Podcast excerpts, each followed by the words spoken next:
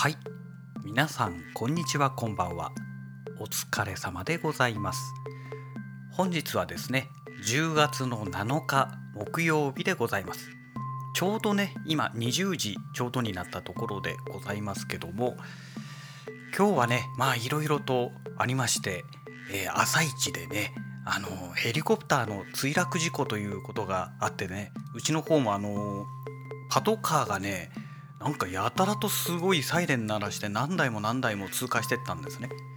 であの東名高速道路のインターチェンジの方にね走っていきましたのでまた東名でね事故でもあったのかななんて思っていたんですがその後ねツイッターでニュースを見てましたら NHK ニュースでねあのヘリコプターが墜落墜落したっていうねえそんなニュースが出てきましたのでまさかと思いましたけども、え会社に、え到着しましたら、え駐車場からね、え会社まで行く途中歩いてましたら見事にねおそらくあの報道機関テレビ局とかねその辺のヘリコプターだと思うんですけど34台がね、え、同じ場所をねぐるぐるぐるぐる旋回して飛んでるんですよ。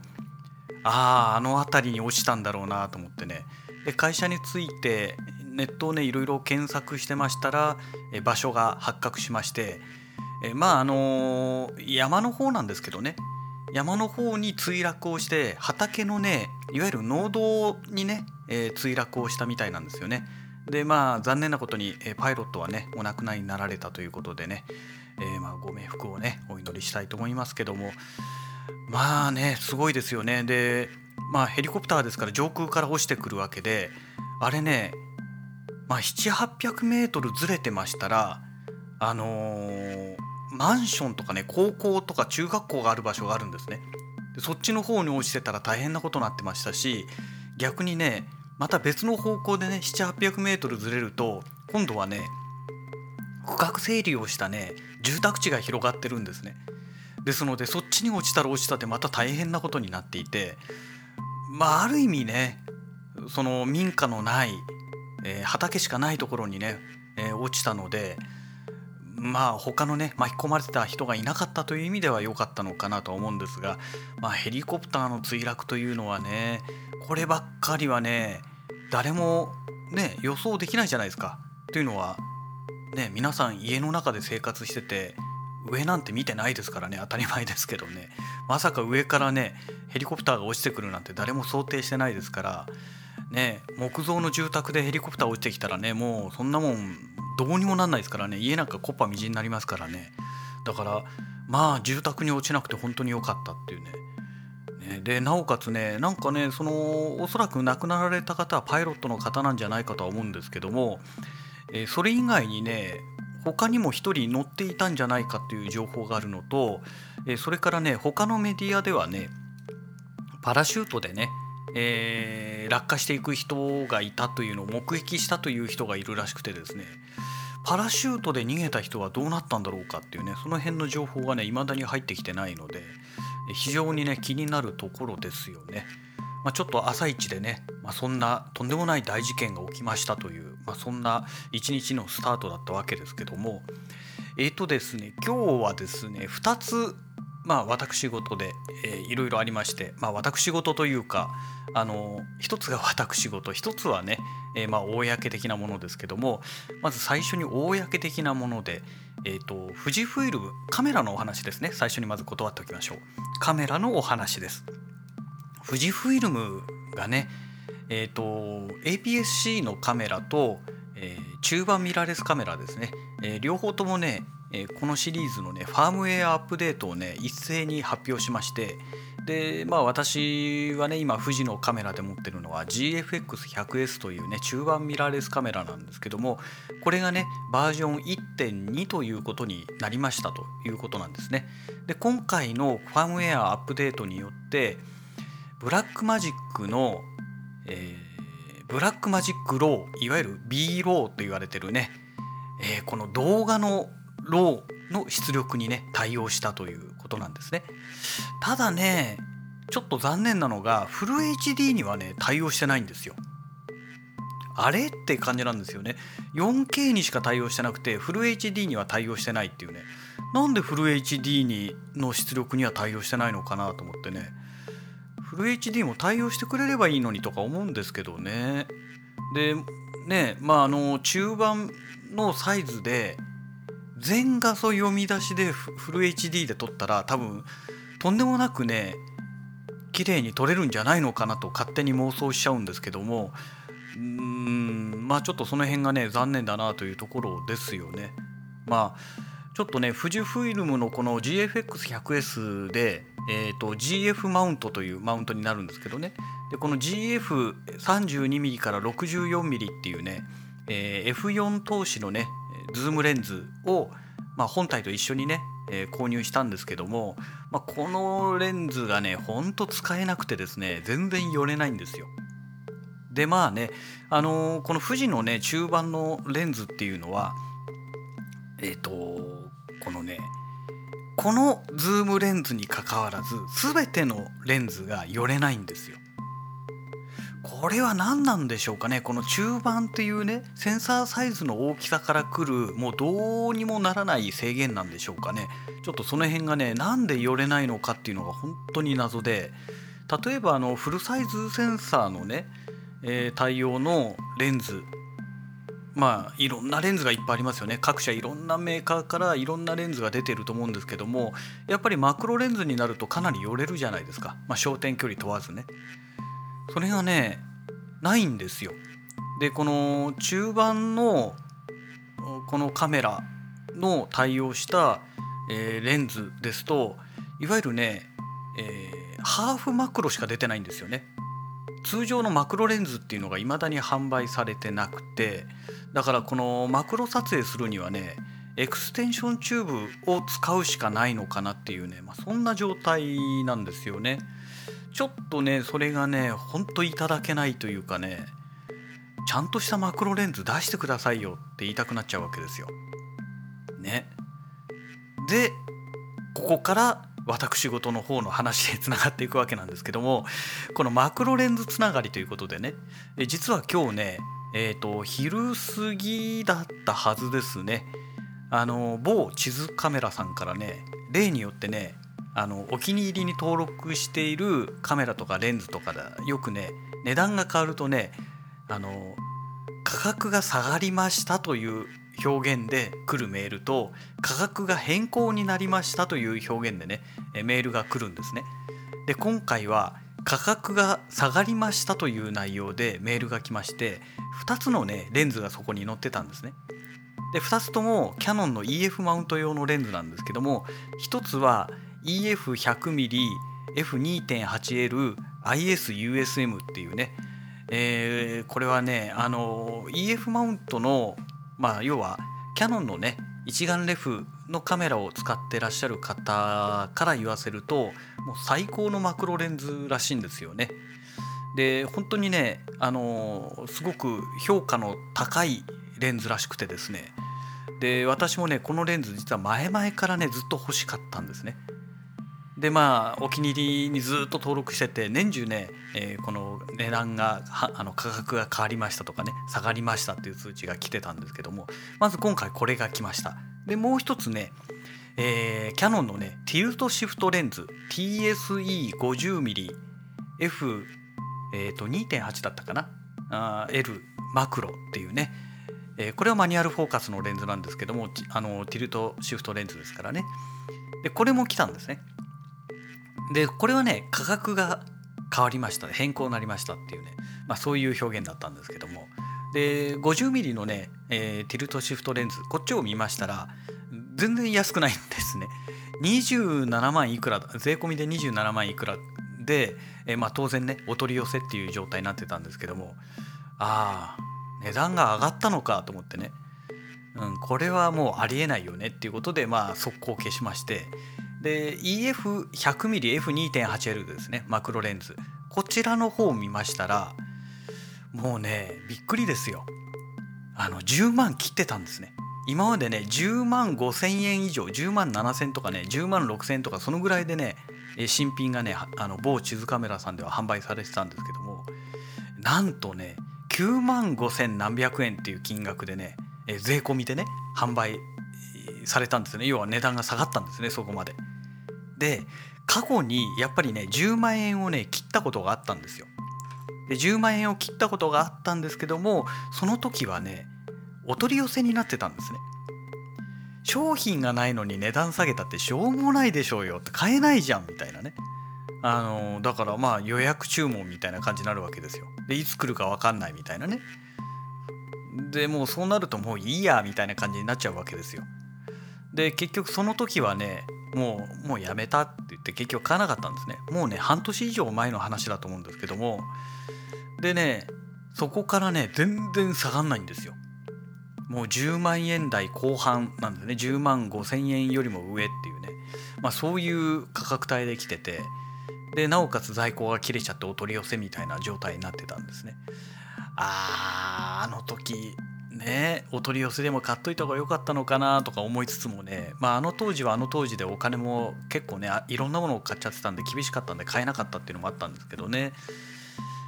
でまあそんなこんなでやってたら今回まあそういうことでね、えー 10, えー10万を切って9万5300円っていう感じでね、えー出てまして在庫ありなんですよ。これはねもうお金があるとかないとかの以前の問題で買うしかないでしょっていうねもう瞬間的にね私の頭の中のこのスーパーコンピューターがねピピピピピピって働きましてよしお金の工面はなんとかなる買うぞって言ってね速攻ポチったんですね。でじゃあお金どっから引っ張り出したんですかと、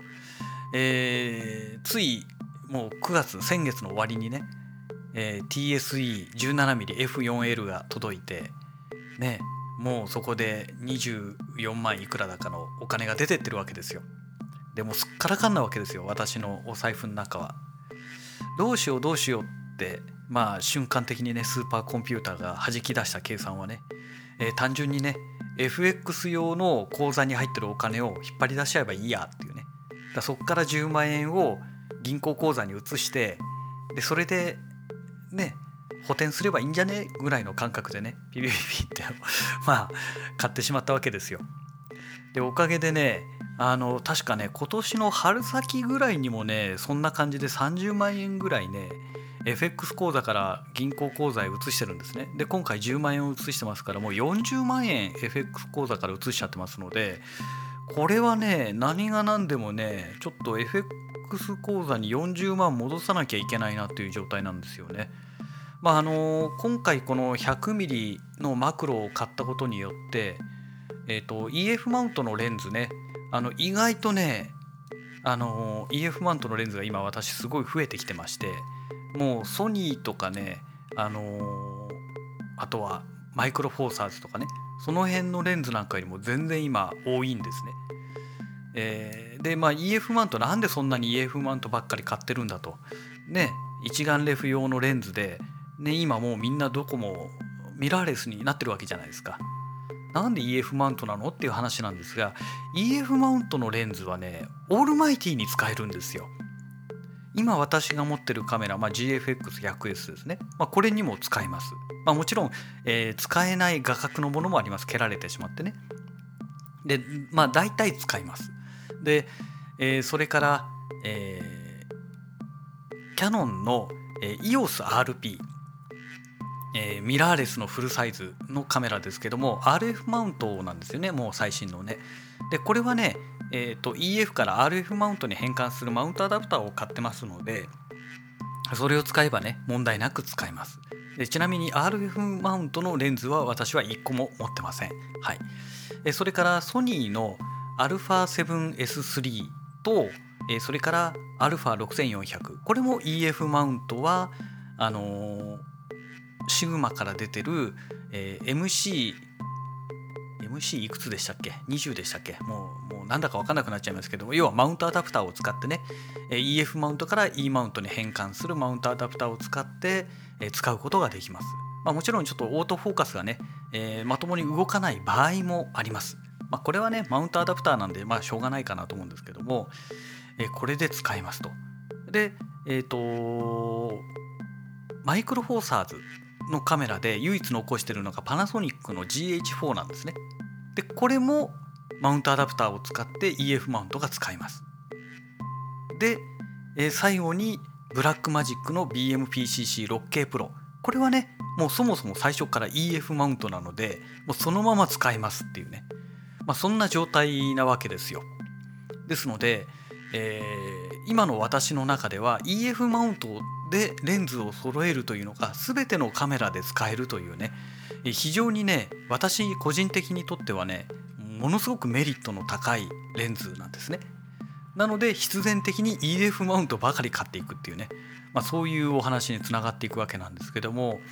ただねこの EF マウントのレンズねもうだんだんね在庫がなくなってきてましてでメーカーの方ももうほとんどね受注生産に近いぐらいの状態なんですよね。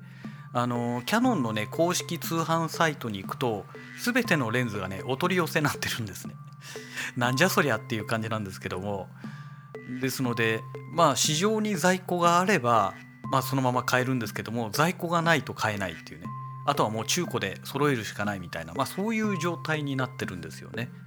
まあそりゃそうですよねもうキヤノンはねミラーレスの方にもうシフトしちゃってますからね一眼レフのカメラはもう販売してないじゃないですか、まあ、販売っていうのはあの新規でね開発して、えー、新新型出ましたっていうのはもうやらないですよね。えー、今回最近発表されたのが EOSR3 ですよねこれも RF マウントですからもう EF マウントはの新規のカメラはもう開発もしないし、まあ、当然ね発売もしないだろうっていうのがありますので、まあ、既存の商品だけをま生産して販売してるっていうそういう状態なんですよね。でおそらく生産そのものも数もね相当絞ってると思うんですよ。下手すると作ってない可能性もあるかもしれないです。もう製造そのものをストップしてね在庫調整に今入ってる可能性も十分考えられるんですよね。そのぐらいもうキヤノンはシフトしてますから今のうちにね EF マウントのレンズ揃えておかないとねあのー、要はもう市場に在庫がなくなればもうなくなっていくというそういう環境なんでねえあの気をつけないとあの時買っておけばよかったみたいな現象が間違いなくね、えー、近い将来来るはずなんですね。でましてや今中古で販売されてるレンズなんかもまだ新品のね在庫がこうある程度流通してるからあのまあほどほどに安い金額で売られてるんですけどももし新品が完全にもう市場からねなくなってしまった場合間違いなくね中古の値段が上がってくると思うんですよ特に EF マウントに限っては。そういうことでね、え利用価値が非常に高いレンズになりますのでですから今のうちにねとにかく買えるうちに買っとかなきゃいけないなと思ってるんですよねなので今回は無理して、えー、まあ、買ってしまったと、まあ、そういうお話になるんですね。えちなみにね、あのー、キヤノンのねその、えーと、サイトでレンズの種類をねこう見ていきますと、え、マクロレンズ単焦点マクロレンズで見ていくとあと私がね持ってないものというとね EF180mmF3.5L マクロ USF っていうねレンズがあるんですね。でまあこのレンズどうなのかなっていうのがあってうんまあ 180mm ですからね、まあ、結構長い焦点距離ですよね。で一つ気になるのが手ブレ補正がねこのレンズついてないんですよ。だからねちょっとどうなのっていうね、えー、感じはするんですよね。あの 100mm のマクロは、まあ、手ブレ補正があるものとないものがあって、えー、今回私は手ブレ補正がある方を買ったんですけどこれはね L レンズなんですね。で手ブレ補正がない方の 100mm のマクロは、えー、実はね L がつかない普通のレンズなんですね。で金額もね定価ベースで4万円ぐらい安くなるんですよ。でもね4万の差だったらそれは L レンズで手ブレ補正ついた方が間違いなくいいですよね。でこの 180mm の方は L レンズなんですけども手ブレ補正がないんですよ。スタビライザーがついてないんですよね。180mm で手ブレ補正なかったらねこれ相当きついと思うんですよ。でその EOS のね、えー、RP は手ブレ補正ついてないのでこれはね結構これを買ったらきついんじゃないのかなっていうね感じはしますよね。だ他のメーカーのいわゆるサードパーティーのね、えー、EF マウントの、まあ、180ミリぐらいの、えマクロレンズで手ブレ補正がついたものがあれば欲しいなとは思いつつもただそこまでね 180mm 使ってまでマクロでさ果たして撮影するのかなっていうのもあるんですよね。基本的にマクロで使うレンズっていうのはアクアリウムとか写真撮りたくてね、えー、マクロを集めてるわけで 180mm までいっちゃったらさすがにね室内での撮影はちょっと難しいぐらいの距離感があるのでちょっとこのアクアリウムの撮影には使えないだろうなとは思うんですよね。うんまあ、ただこんなレンズがあったんでね、まあ、ちょっと気になるなという部分はありますよね。まあ、今回は 100mm のね、えー、この非常にいろんな方からねいいよいいよって言われてる、え、優秀なマクロレンズですので、あさってね、えー、まあ、要は今日が木曜日ですから土曜日にね一応届く予定にはなってるんですけども、うん、非常に楽しみだなという感じですね。えちなみにこのレンズは2009年7月に発売されたレンズみたいですね。ですから今2021年ですからもう12年前のレンズっていうことなんですよね、うん、それがね未だに現役で販売されてるって考えるとね、うん、やっぱり EF マウントっていうのは息が長いマウントだったんだなという感じはしますよね。まあ、今回ね一眼レフからミラーレスっていう風に大幅にね変わりましたからまあねマウントもそれと同時にね一緒に全部設計まで変えてしまったということなんでしょうけどもまだまだ私の中では EF マウントはね万能なこのマウントのレンズということになってきますのでねなくなってほしくないなというのが本音ですねはいまあシグマとかねタムロンなんかもね EF マウントのレンズねできればねまだまだ新品で出してほしいなと新商品開発してほしいなとは思うんですけどまあちょっと厳しいでしょうかねサードパーティーはね、うん、まあそんなわけで今日はねちょっとその朝のあのヘリコプター墜落事故の話から、えー、GFX100S のこのファームウェアアップデートの話、えー、その流れからね、えー、マクロレンズ 100mm 買いましたっていうね。えー、まあ、ポチりましたっていう、まあ、そんなお話でございました。はい。えー、それではまた次回のラジログをお楽しみください。それではまた。